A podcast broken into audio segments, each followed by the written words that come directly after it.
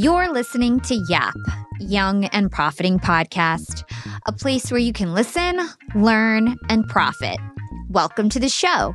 I'm your host, Hala Taha, and on Young and Profiting Podcast, we investigate a new topic each week and interview some of the brightest minds in the world. My goal is to turn their wisdom into actionable advice that you can use in your everyday life, no matter your age, profession, or industry. There's no fluff on this podcast, and that's on purpose.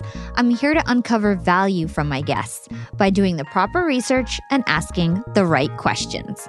If you're new to the show, we've chatted with the likes of ex FBI agents, real estate moguls, self made billionaires, CEOs, and best selling authors. Our subject matter ranges from enhancing productivity, how to gain influence, the art of entrepreneurship, and more. If you're smart and like to continually improve yourself, hit the subscribe button because you'll love it here at Young and Profiting Podcast. This week on Yap, we're chatting with Ryan Blair, serial entrepreneur, founder, and CEO of AlterCall, a New York Times bestselling author. He is also the former co founder and CEO of multi level marketing company ViSalus Sciences, which he exited for over $790 million. While Ryan's accomplishments are incredibly impressive on their own, they're even more shocking when you learn about his backstory. He grew up in an abusive household, dropped out of high school his freshman year, and even got arrested multiple times. It wasn't until he met his mentor and stepdad at age 17 that he turned his life around. He enrolled in a local community college, and within three years, he made over $100,000 investing in the stock market and started his first business, which he sold for over $25 million in his mid 20s. Ryan then co founded ViSalus and took the company from startup to more than 1.6 billion in sales, eventually exiting and selling the company for $792 million. Ryan has devoted the rest of his life and career to help entrepreneurs break through in their mind, body, and soul to enable them to scale and build their company in a conscious way. Ryan's story is all about learning how to become profitable, even when life deals you the worst hands possible.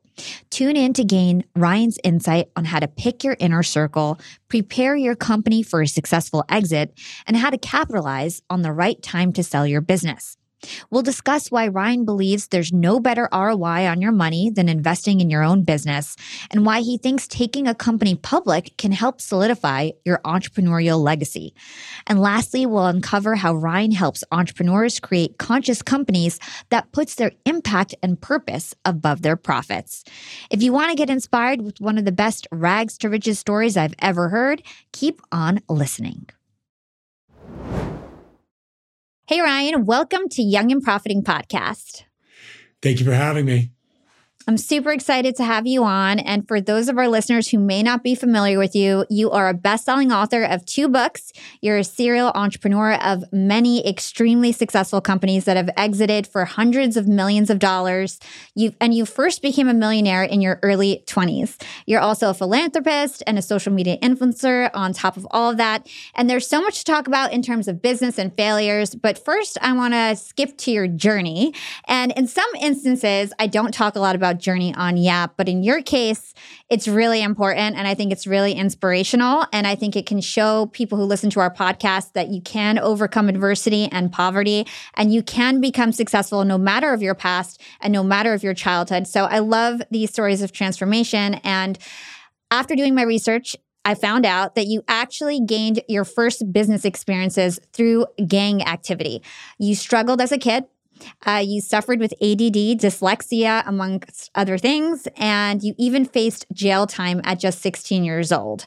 So, what was your family like? What was your childhood and teenage years like? Well, my, my childhood was filled with a lot of suffering and a lot of trauma.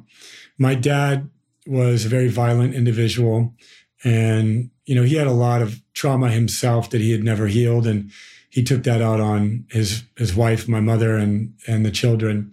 So early childhood was filled with a lot of very scary things.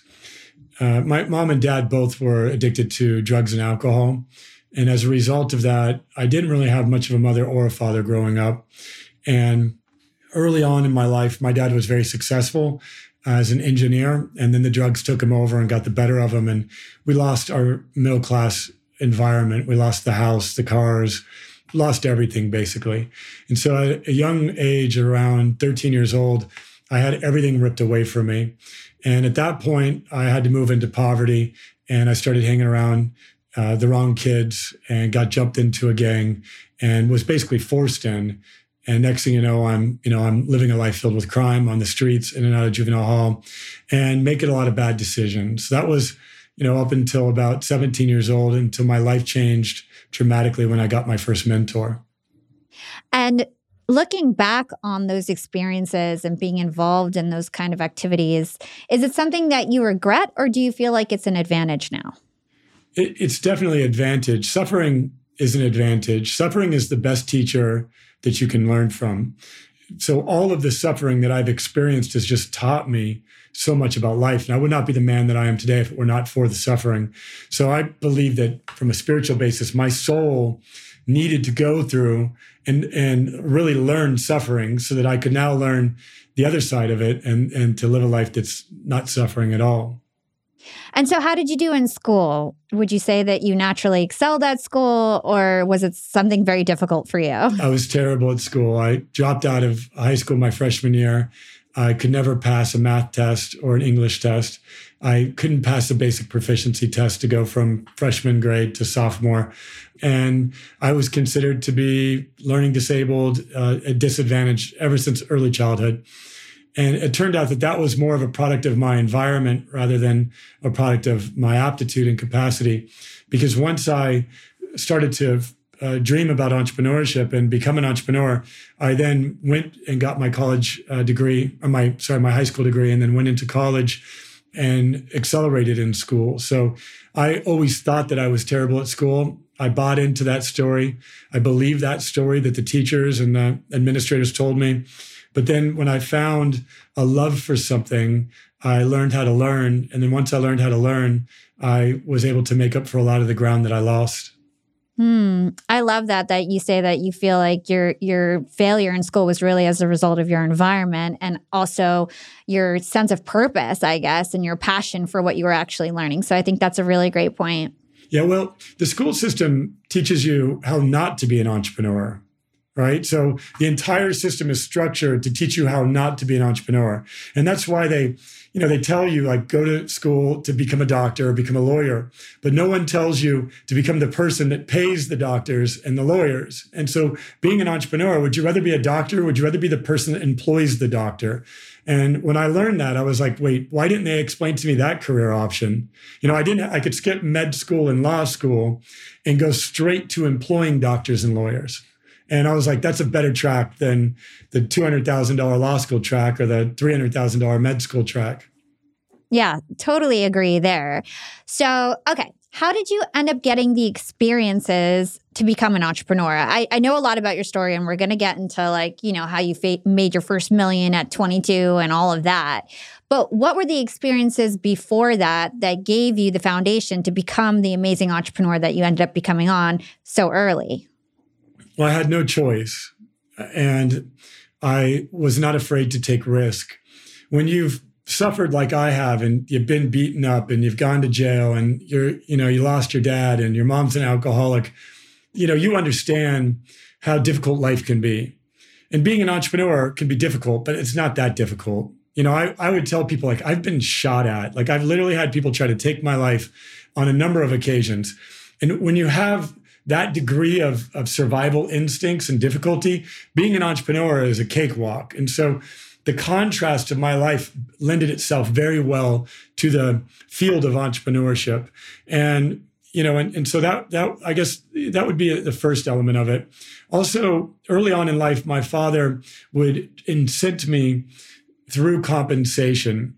So he would give me money if I uh, pulled weeds or cleaned his car, or he'd give me money if I got a base hit in a baseball game or I did good in sports. And so I had instilled in me, and I, I love my dad very much, although, you know, he, uh, you know, projected a very terrible experience onto us. I still love him. He gave me some foundations in terms of, you know, being driven to uh, achieve certain success and to receive money for that success. And I had that instilled in me very early on that I had to make my own money. And he never gave it to me. He made me earn every penny of it. And so, because I, compensation uh, was instilled in me, the behavior of around compensation was instilled in me early, that I was able to accelerate my compensation at a very early age. Mm, that makes a lot of sense. So it's like you knew that if you provided value, you got money. It didn't just get handed to you. You had to work for it. And you got it on your own. So that makes yeah. total sense. I would mm-hmm. go practice baseball, not because I wanted to be great at baseball, because I wanted my dad to give me the money he promised me if I got three base hits. So I'd be out there all day long practicing so that way I could get paid after the baseball game. So, like, technically, I was a professional athlete at a very young age because I was getting paid to play sports basically. Oh my God, that's so funny. Okay, so you started making some real cash uh, aside from baseball when you were 20 years old, uh, trading stocks of all things. And you made over a 100 grand when you were that young. I guess you were in college.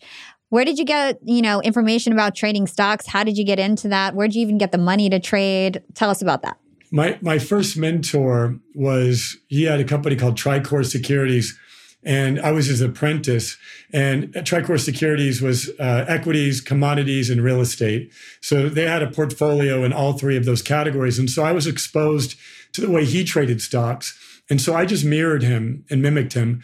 And my initial cash that I got from it was through school grants and school loans. So because I was a ward of the court, I was able to apply for certain grants. And as a result of the grants that I received, I would then invest and I would shadow invest him. And, you know, I'd pick my own stocks, but I'd also listen to the stocks he was picking and I would shadow invest him basically. And that was how I was able to accumulate a, a hundred, over a hundred thousand in trading profits within about a year's time as a very young man.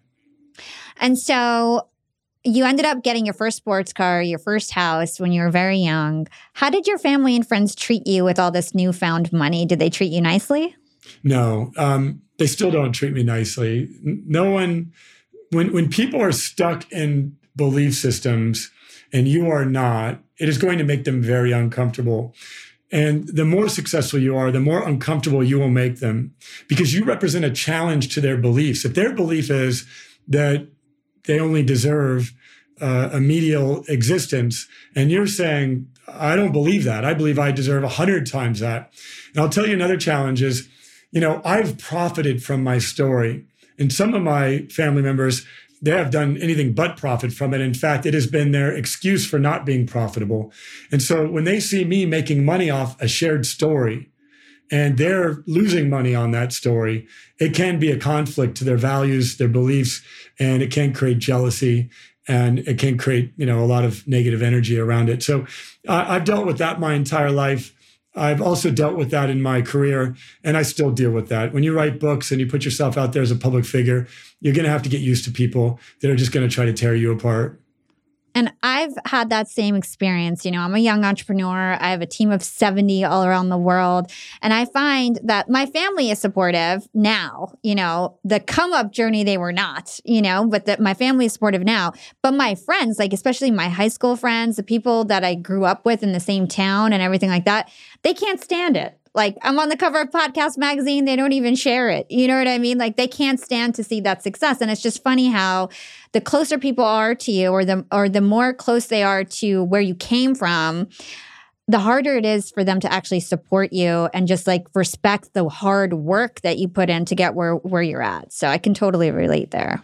Well, they don't see the hard work.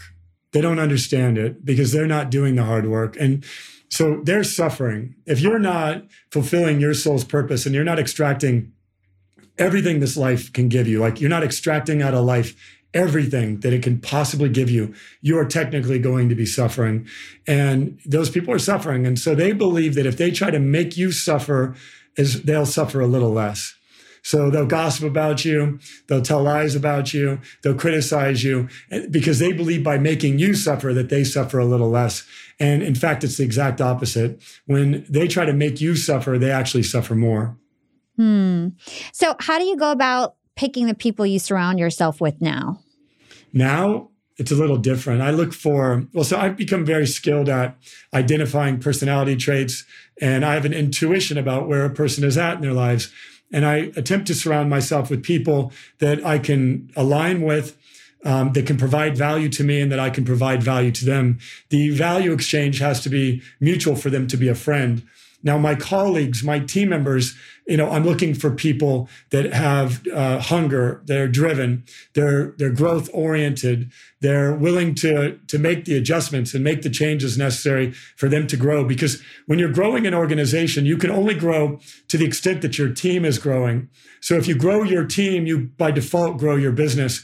And so I look for people that are serious about their growth and that are willing to do whatever it takes to to accelerate their growth. And I'm very particular about that in the recruiting uh, for my team members. And then for my friends, I look for people that are going to inspire me because I know that I'm going to inspire them. I love that advice. Uh, so let's talk about how you got to your first million. I read that you got to your first million at 22. What did that look like? Yeah, I don't know. I started a company that was a multi-million dollar company at 22. By the time I was 24, I'd sold it in a 25 million dollar transaction. So what I'll tell everyone is when you start a company that is going to be valuable and you create and you put a lot of work into that, you can become a millionaire very quickly. You might not, uh, it'll be on paper, of course. You might not receive the million dollars yet, but you can get there very quickly. So I was first a millionaire on paper. And then after a few exits and a few transactions, I then became a millionaire in cash. A lot of people don't realize the distinction between the two because there's a number of people walking around there touting that they're millionaires, but they haven't yet become a millionaire when it comes to cash in the bank or assets on hand. They're just simply a millionaire, perhaps on paper, based on the, evaluation of you know their business or whatever it is. And you hear a lot of people saying they're billionaires using the same valuation metric. So, you know, there's there's kind of a difference between when you're there in cash and when you're there in, in paper, but it's still a meaningful thing to be there in paper. And then the next step after you get there in paper is to figure out how to get there in cash. Uh, I got there by building a valuable company and then by exiting that company. And I've done that a number of times, but that would be the first way that I got to the millionaire status. Let's hold that thought and take a quick break with our sponsors. Young and Profiters, they may call me the podcast princess, but I'm also the LinkedIn queen. I've been a LinkedIn influencer for six years now, and I teach one of the most popular courses about LinkedIn. And I love to teach sales on LinkedIn because when it comes to B2B sales, LinkedIn has got that on lock. LinkedIn is where all the decision makers are hanging out. There are 180 million senior level decision makers on LinkedIn and 10 million C suite decision makers. These people are on LinkedIn and they're in the mode to buy. They're using LinkedIn for their buying journey to research vendors or sales reps that they might work with, to look up how to solve their problems, to learn from industry thought leaders. They're in the mode to buy, whereas on other platforms, they're in the mode to be entertained. You want to get them in the right mindset. You want to cut through the noise with LinkedIn ads. In fact, 79% of B2B marketers rate LinkedIn as their top channel for paid media. And LinkedIn has the best targeting because they've got all these different inputs. People are putting their resume basically up on there. And so there's so many keywords that they can use to target the right decision makers so they can hear about how you solve their problems. And I've got a special gift for all you young and profiters who want to try LinkedIn ads. You can get a $100 credit. LinkedIn was super generous if you want to make B2B marketing everything it can be and get a $100 credit on your next campaign, go to linkedin.com slash YAP, Y-A-P. Again, if you want to claim your credit, go to linkedin.com slash YAP. Terms and conditions apply. Young and profiters, are you dreaming about starting a course? Do you want to go from one to one to one to many and scale yourself? If you're thinking about starting a course, then you need to hear about Kajabi. Kajabi is the OG of course platforms. I've got creators in my network like Jenna Kutcher and Amy Porterfield who have been using Kajabi for over a decade. These ladies know what they're doing. They are literally the course queens. And so I took a page from their playbook and I started using Kajabi. I've been playing around with it because I'm launching a podcast course next month and I need a lot of features that only a course platform would have, like Kajabi and they've thought of it all. No matter your niche, Kajabi makes it easy to turn your skills, passions, and experiences into enriching online courses, exclusive membership sites, subscription podcasts, thriving communities, personalized coaching, and so much more. One of the smartest things that I did when I launched my course is I focused on the content. I lasered in on that. I made sure people were getting the best investment they could, that I wouldn't get any refunds, that people would tell their friends, and my course would be successful by word of mouth. And I did that by focusing on my content, what I was good at, and not all the tech. Leave the tech stuff for your course to Kajabi. They are experts in that area and they've thought of everything that you would ever need for your course. So if you want to start your course, now is your chance. As you guys may know, I always ask my sponsors for a free trial for any software that we talk about on the show. And Kajabi was super generous. They gave us a free 30-day trial that you can get at kajabi.com slash profiting. Right now, Kajabi is offering a free 30-day trial to start your business if you go to kajabi.com slash profiting. That's K-A-J-A-B-I dot com slash profiting. Go to kajabi.com slash profiting and join the creators and entrepreneurs who have made over $7 billion. I definitely want to dig into exit strategy because I am one of those paper millionaires, not yet a cash millionaire, but a paper millionaire, a multimillionaire. And, um, you know, exiting a company is a big part of creating generational wealth. It is the way that people become billionaires and, you know, hundred millionaires. It's by exiting companies, not necessarily just creating them and running a business, right? So, do you actually plan your exit strategy as you're entering a business? Like, do you always know that you're going to exit a business, or do you just create companies and then it just naturally kind of happens? Well, you you always design a business to go public, which is a form of an exit. So the way you're designing it and architecting it should always be with an exit in mind. The other way that we exit is through dividends. So you can own a long-term company and the profits of that company get dividended out to shareholders of which you're you know the, the most the largest one for example. And so that's a form of exit too. But in order to dividend in order to go public you have to have your financial house in order. You have to have a company that's providing value that has a defensible uh, product in the marketplace or a defensible competitive proposition you, there's a lot of attributes that are necessary to have a company that is going to either exit by paying you dividends to where you literally have other people running it and that company continues to pay you, or by way of being acquired by another party, um, a joint venture, uh, or a public offering. I always design the business with the intention to go public, even if I plan to maintain it to be private, because when you design it with that level of, of foundation, uh, it's going to lend itself to uh, exit events or opportunities to extract some liquidity from the business more often. So you always design with that intention. Now, in some businesses, I knew I would exit it. Like Sky Pipeline, I knew it was an exit play. I was designing it for the short term to take advantage of an opportunity in the marketplace. And I took advantage of that opportunity and, and sold. Um, ViSalus, I knew I was going to exit that business too. I actually bought the company at 20,000 a month, scaled it to 65 million a month, and then sold it in a 792 million dollar transaction. And I knew from the minute I stepped foot in that that business that I was going to build it for an exit. Now I'm building more for a public offering. ViSalus, I sold it and then I filed it for IPO and I went through a public offering process and then ended up canceling that and uh, remaining uh, and, and completing a transaction with the acquirer, which was a public company. And so, having experience, having been a part of public company transactions, and I was the CEO of the largest division of the public company that acquired me. So, I have a lot of public market experience. So, I'm building a company that will one day go public now. That's super interesting. I'd love to kind of like pause and backtrack on how you actually grew those two companies and then exited them. Like, what was your actual plan? Like, how did you build that business in a way that it would actually be sellable afterwards? Well, one, get people on your board, investors or mentors that have bought and sold companies. So I had no idea what I was doing, but I had great people mutually invested in, in my future that were experts at buying and selling companies. And they insisted that I build the company uh, so that they could excuse me, one day exit. So it's so important to make sure that you're surrounding yourself with great mentors and you have great people that are going to help you. Secondly, is hire the best talent that you can that have also been through these processes. Because when you have talent that has gone through exits or talents that have done strategic ventures or venture capital investing and things like that, those talented individuals are going to give you the knowledge that, you know, that, that you don't have yet to get to where you want to go. Every one of us has a knowledge gap. You know, the difference between me and a person that has yet to build a multi-million dollar company is just simply a gap of knowledge. Um, and once you fill that, the way you fill that gap of knowledge is you get people around you that have done what you want to do. You pay them well and generously, and then you know you you drive toward the collective vision of the the group.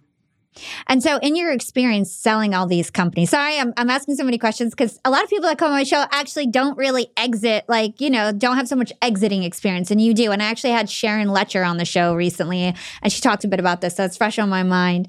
So, talk to us about what were the metrics that these people were looking for when they were evaluating your business when you were trying to sell it? Yeah, it's a great question. Number one, everyone wants growth so if you have to have a growth uh, company, company that's growing revenue line, profit line, and that has a tremendous market opportunity for growth. That's what people are buying. They're buying your growth. So you want to be in a category that's growing, and you want to have a unique approach to that category that has an opportunity for growth, and then you want to build a a religion in your company around growth.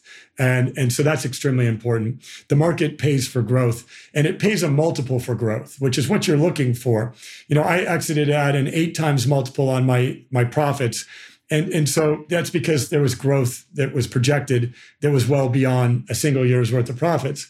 So your growth and your growth projections are going to be important to that. The other ratios that you have to have in alignment, the most important one is what percentage of profit are you delivering to the bottom line of your um, total revenue. So in the case of, of ViSalus, I was doing 635 million in revenue and I did 97 million in profit that year.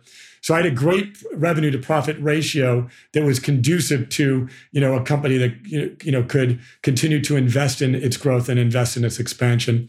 Now, how you get to that level of profit, there's a combination of things that you have to be able to do, but ultimately it comes down to your revenue growth and your profit and your profit growth. So your revenue growth should match your, your sorry, your profit growth should match your revenue growth. Your profit shouldn't go down as your revenue goes up.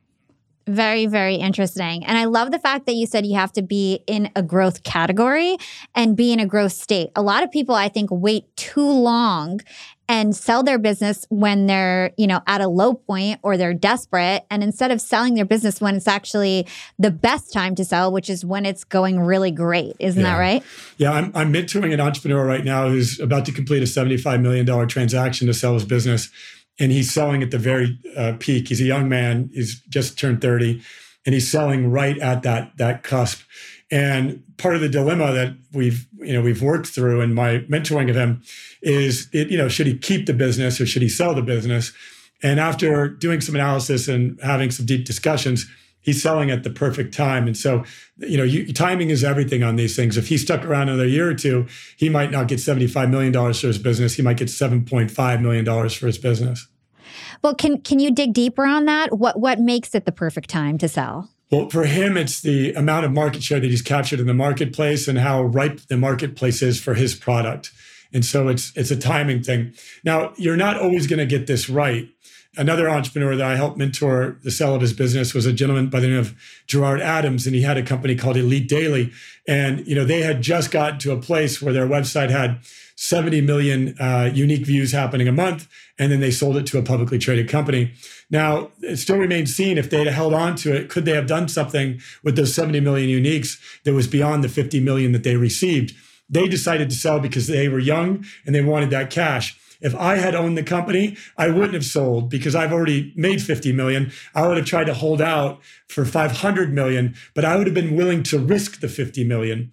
And so that's the the the barometer is like how would you feel if you didn't sell and you could have made 50 million and you didn't sell and you made 5 million like how would that affect you for me i can stomach a loss like that because i have such a, a, a broad view on risk and i can take risk i have a lot of capability to do that. It's like if I I've, I've left billion on the table before. And so things like that, you know, it, it bothers me, it teaches me, but I so believe in myself that I believe I will leverage the fact that I left a billion on the table to make more than that. Um, and so I, I don't get too caught up in that. But some people would be devastated, like they would never be able to live life the same way, knowing that they've left a billion dollars on the table. I think this is a great segue to something that you talk about often, which is risk quotient and failure quotient. Could you explain those two concepts to us? Yeah, you just got to be good at failing. You got to love and embrace failure. Every successful company has failed its way to that success. every failure, if you if you view every project and every product as an experiment, and experiments fail all the time. That's what they're designed to do. But from those experiments, you're going to extract best practices, you're going to learn, and then the next time around, you're going to do it better. I equate entrepreneurship to house building. You know, I my first house that I built in the field of entrepreneurship, you know, it, it wasn't that great of a house, but you know, it ended up being worth $25 million. And then I built another house, it was worth $700 million.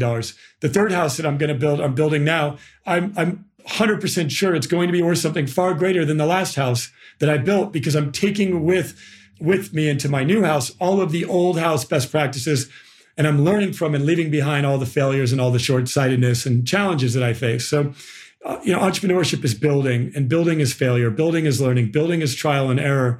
And you just have to get good at that. So you know i, I really embrace failure. I look forward to the learnings from it. And i plan my experiments in a very meticulous way so that I could extract the data from it and then I can apply the successes toward you know future endeavors.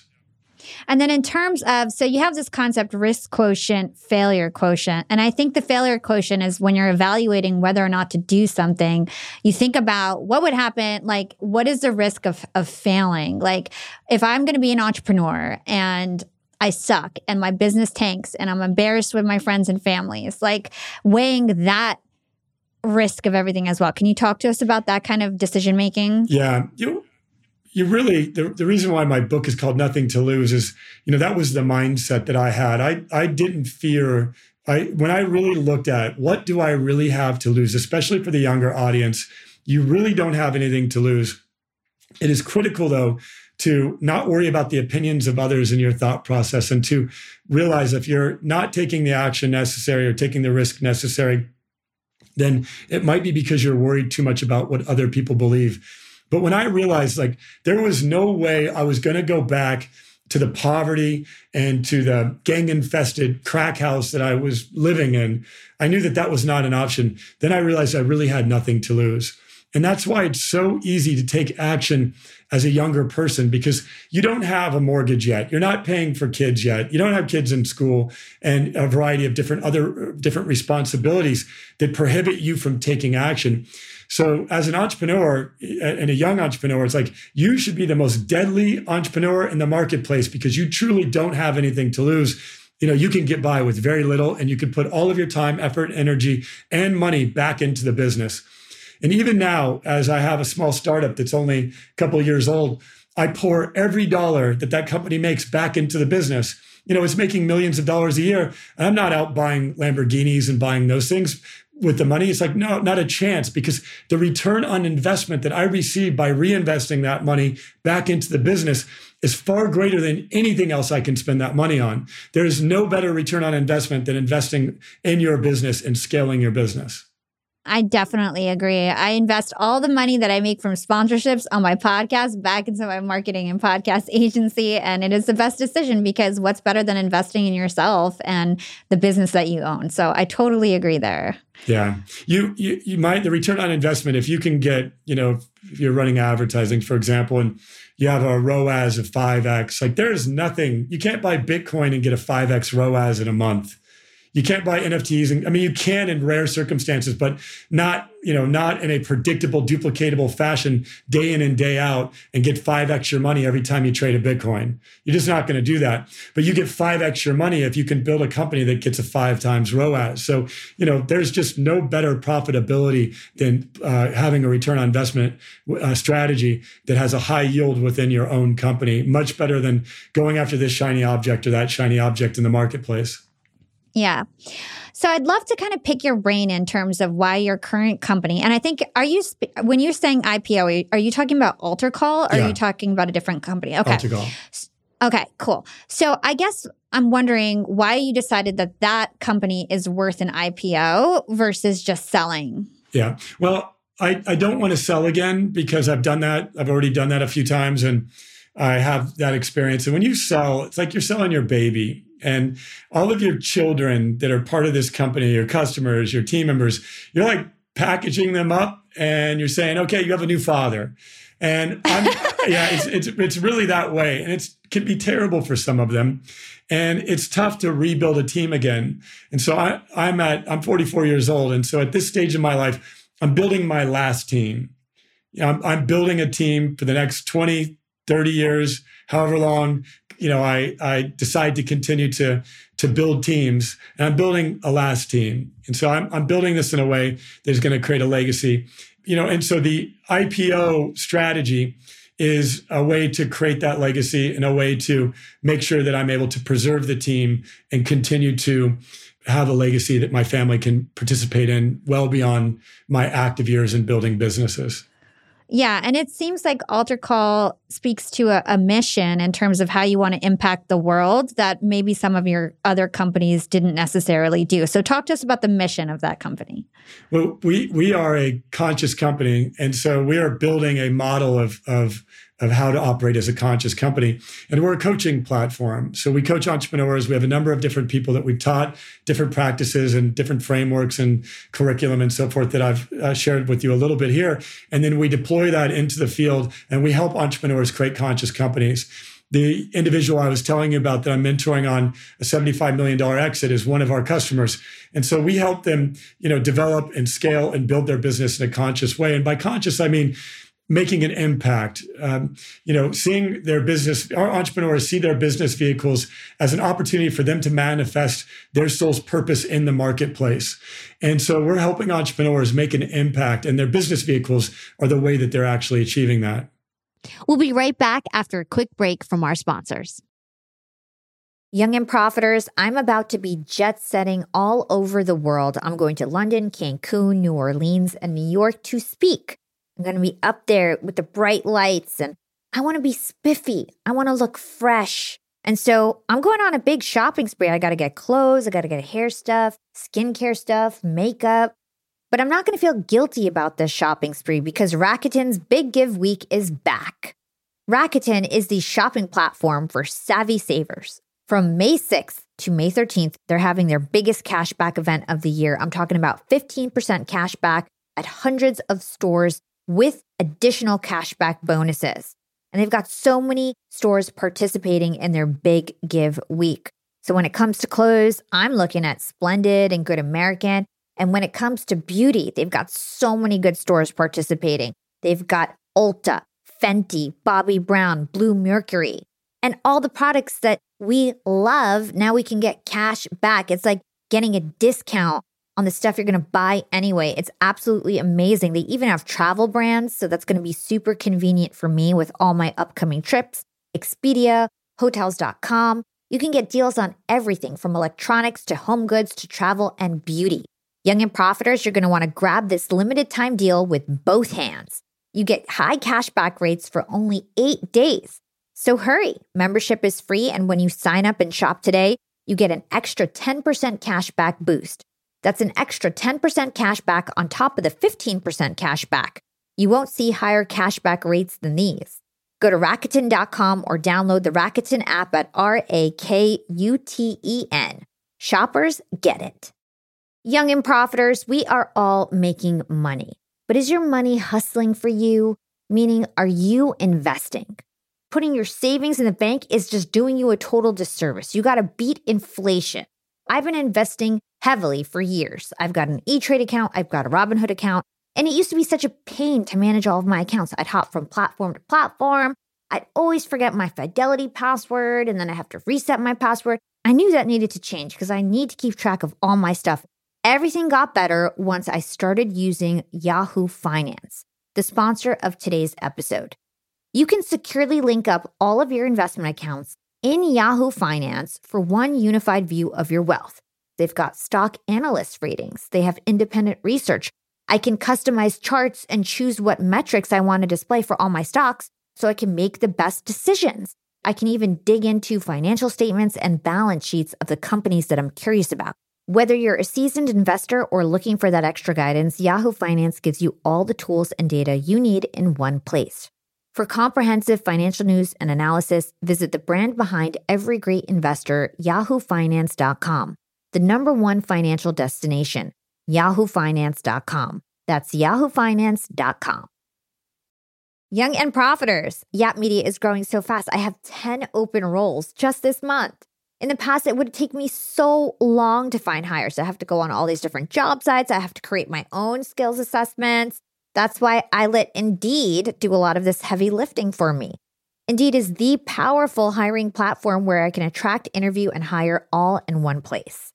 Indeed has things like skills assessments, where when we have specific roles, we can find an assessment that matches that role and we can make sure they have the skills that we need.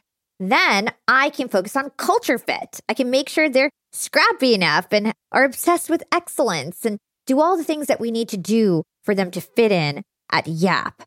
And Indeed streamlines hiring with powerful tools like Instant Match. An Instant Match basically matches you with candidates as soon as you put up a job post with people who are qualified right away. It's instant. And the best part is it gets better as you use it. So now when I use Indeed, especially when I'm hiring for similar roles, I get people right away where they know that I'm going to like the candidates because they can see what my preferences were in the past. It gets better as you use it. According to US Indeed data, the moment Indeed sponsors a job, over 80% of employers get candidates whose resumes are a perfect match for the position. It's like waving a magic wand that gets better as you use it. So I love using Indeed. We've found a lot of our A players on there. Join more than 3 million businesses worldwide who count on Indeed to hire their next superstar like we do at Yap Media. Start hiring now with a $75 sponsored job credit to upgrade your job post at indeed.com slash profiting. Offer is good for a limited time. Claim your $75 sponsored job credit at indeed.com slash profiting. Again, that's indeed.com slash profiting and support the show by saying you heard about it on Young and Profiting podcast. Again, it's indeed.com slash profiting to get your $75 credit. Terms and conditions apply. Need to hire? You need Indeed. From my understanding, there's a lot of like spirituality and meditation involved. So, what is kind of the intersection of that? What's the relationship between spirituality and entrepreneurship?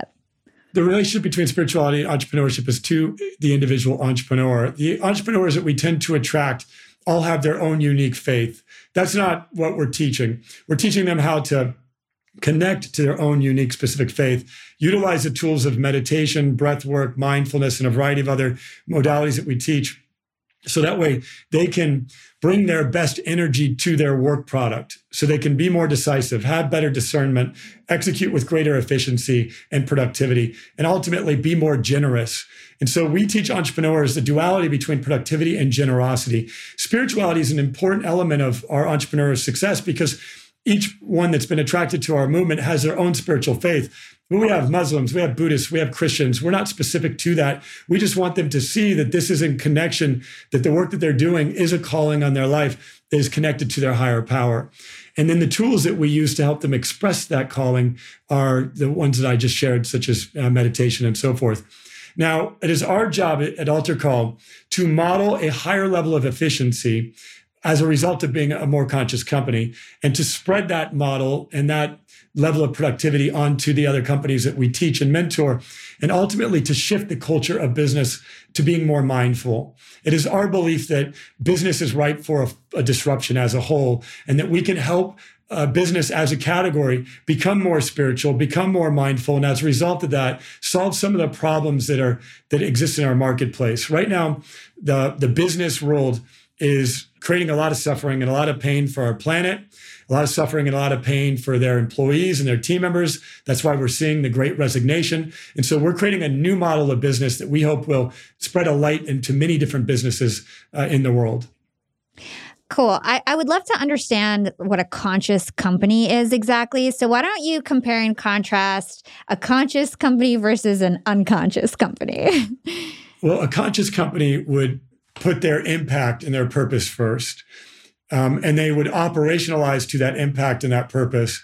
An unconscious company might put their greed first, their ego first, right? So, it might be the desire of the owners, you know, the owner to receive power and uh, and so the company exists for the owner's power, or the company exists to profit above all else. And that might mean that they damage the environment. That might mean that they uh, use uh, child labor in, in, third world countries. That might mean that the decisions that they use or that they deploy are counterproductive to a society that desperately is suffering and desperately needs to be healed.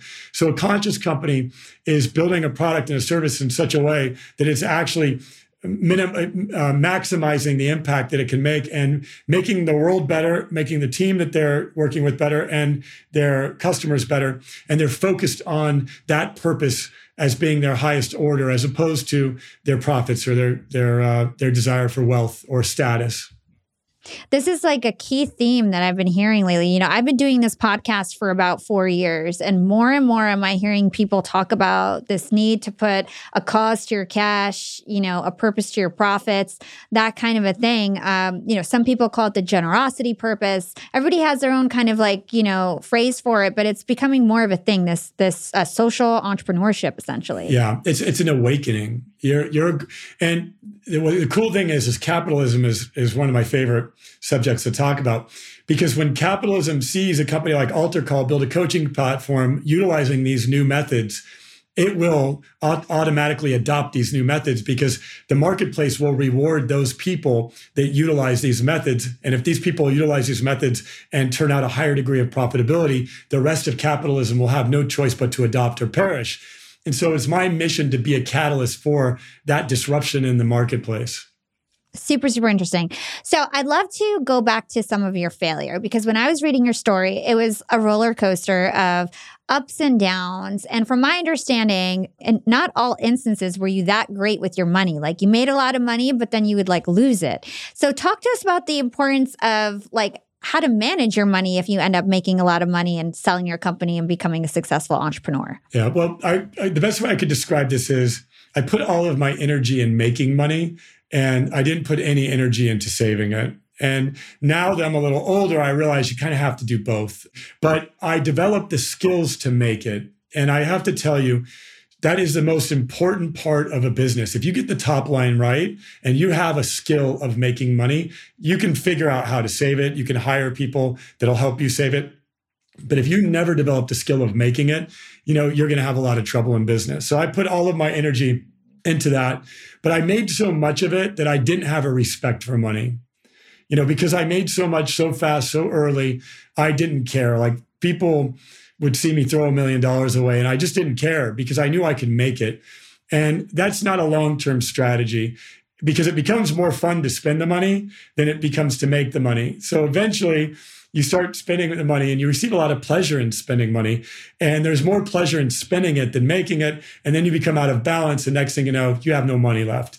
So I learned in my later years how to have a balance between making it and receiving pleasure from it and investing it and so forth. So it's important to learn both of those two modalities. But what happens when you start making a lot of money is you just gain, you know, you have a lot more options.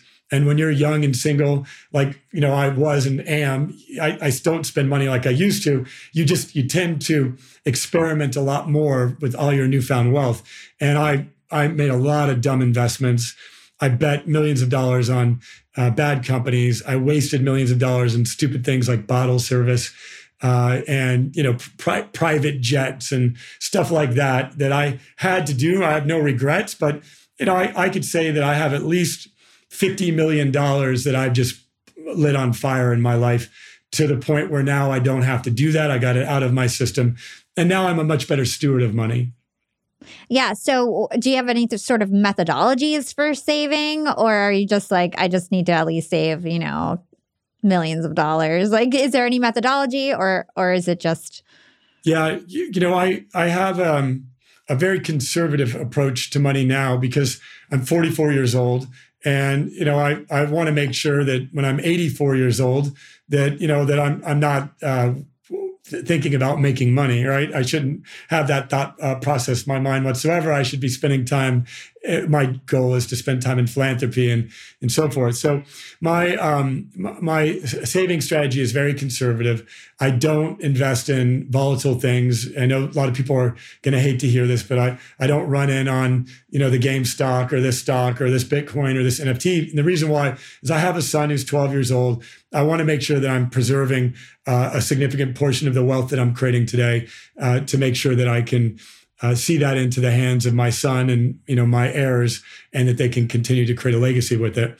So i'm much more conservative now. And so you know my mindset is i, I save a significant sum of my money and i put it in very uh, conservative items. But to be specific i'm i'm saving at least 10% of every dollar that i bring in I think that's a, a great rule of thumb. So, as we start to approach the end of this interview, I do ask my guests uh, some of the same questions at the end of the show. And then, you know, we chop them up at the end of the year and do fun things with them. So, one of the last questions I ask is What is one actionable thing our young and profiters can do today to become more profiting tomorrow? Learn how to generate revenue, sharpen up your skills when it comes to sales and marketing, those are the two things that drive revenue. And if you become very good at sales and marketing, the rest of everything will fall into place. Mm, I think that is really, really important. Sales and marketing, I feel like people don't realize that, especially as an entrepreneur, no matter what you do, you need to be great at sales and marketing. So that's a great tip. Okay. And what is your secret to profiting in life? I try to extract as much value out of every moment as I possibly can in every experience. I'm constantly learning. And so I look at everything that I'm doing as an opportunity to learn. Each day, I re- reflect on what I learned the day prior, and I set my sights on what I want to learn today. They're not always the same. You know, I, sometimes I, I learned something I didn't expect uh, to learn, but each day I learn. And so each day I grow. And as a result of that, you know, I'm constantly transforming. And are you reflecting in a journal or in your head? Like, what is that practice like? For for me, the contemplation is in a journal, and um, I I you know, jot a few notes, not too extensive for me personally, because I have a decent memory. So each day I just go back, but I I spend the time contemplating. I spend at least an hour each morning in total contemplation, where I'm philosophically thinking about my experience from the day prior, what I want to let go of, what I want to carry forward, and then what I want to achieve today. I've done that enough days in a row to where I look forward to each day. Like I literally go to sleep so excited to be able to take on the next day each day. And you can program your brain that way. You just have to do the practice that I just shared with you enough times in a row. Mm, I love that. And where can our listeners go to learn more about you and everything that you do? You could go to altercall.com. It's A L T E R C A L L.com. Or you could catch me on Instagram. I'm at Real Ryan Blair and just shoot me a DM. Awesome. I love this conversation. So many tips for entrepreneurship. Thank you so much. Thank you, Hala. Wow, what a truly inspiring conversation. Ryan has a rags to riches story that really didn't disappoint. This former gang member was handed very few opportunities early in his life, and now he's a respected serial entrepreneur with a $792 million exit and a New York Times bestseller under his belt. Now, that's a come up story worth bragging about. One of the biggest takeaways for me was Ryan's perspective on why younger people should be more open to taking risks. He believes that the younger you are, the less you have to lose. No mortgage, no family. And I loved when he said, if you're not taking the action necessary or taking the risks necessary, then it might be because you're worried too much about what other people believe. Remember, please don't let others stop you from following your true calling. And don't let yourself stop you either. And while we're at it, don't let your age stop you. We can all agree that it's easier to take risks when we're young. We don't have that many financial or personal obligations. But don't let your obligations or age deter you from following your dreams or starting a new career path or a business path. You are never too old to start something new. You may just need to approach it differently. Maybe you can't go all in, but you can certainly tiptoe your way to it. And with that said, yes, it's true that young entrepreneurs do have an advantage. Like Ryan said, when you're young, you can basically put all your time, effort, energy, and money back into your business. And even now, with Ryan's company, AlterCall, making millions of dollars a year, he still pours every dollar he makes back into the company. Like Ryan said, the best ROI you can have is investing in your own business. And I completely align to this. I could be taking home so much more money with Yap Media, hundreds of thousands of dollars a year more. But I choose to reinvest that money back into the business, including all the advertising revenue we make on this podcast to continue to grow and scale my business, to hire the best employees, to invest in new product innovation. And I invest in myself by investing in my business because I believe I'll get a higher return on my money than any stock or NFT or index fund could ever give me. The other advice I loved from Ryan was how to choose your inner circle wisely. I really resonated with this because the more successful I've become as an entrepreneur, the less the friends I grew up with support me and hang out with me. To be honest, I really lost a lot of friends over the last two years as I scaled my business. And like Ryan said, he thinks some people can't support us when we shine because they're actually suffering inside. In Ryan's own words, if you're not fulfilling your soul's purpose and you're not extracting everything this life can give you, you're going to be suffering. And so these people believe that if they try to make you suffer a little, whether that's gossiping about you or not inviting you to a party or whatever it is, they'll suffer a little less. Ryan chooses to surround himself with people he can align with that provide him value and that he can provide value too. He believes this value exchange has to be mutual. And I definitely agree. I've been actively making new friends the past couple of years that fit this model. And it's a beautiful feeling when you get to work and thrive with your best friends. My business partners are literally my best friends now. And it's such a fun way to go about life. I couldn't imagine having a more fulfilling job. And it's all because I'm in business with people that have become my best friends. The other highlight for me in this conversation was Ryan talking about how he's building his last company with AlterCall. He's building his last team and he's building this business to create his legacy, which is why he's deciding to IPO rather than sell so he can preserve his team and create his legacy. I thought that was so unique and cool. At AlterCall, Ryan teaches entrepreneurs the duality between productivity and generosity and how to build and scale conscious businesses. A conscious company or business puts their impact and their purpose first and builds a product and a service in a way that actually makes the world better and not worse like many companies do, whether that's hurting the environment through pollution or abusing workers. This is truly an awakening right now in terms of businesses having a generosity purpose. This idea of social entrepreneurship or conscious business all share similar themes, and we've covered it quite a bit on the podcast lately with number 154 with Mark Batterson and Derek Kinney from a recent Yap Live. I like to think of conscious companies as businesses with a soul. And if you want to learn more about this topic, be sure to check out these episodes. Thanks so much for listening to Young and Profiting Podcast. If you enjoyed this episode, make sure you drop us a five star review on your favorite podcast platform. It's the number one way to thank us here at the show. Be sure to connect with me on social media. You can find me on Instagram at Yap with Hala or LinkedIn. Just search for my name. It's Hala Taha. Big thanks to the Yap team as always. This is Hala signing off.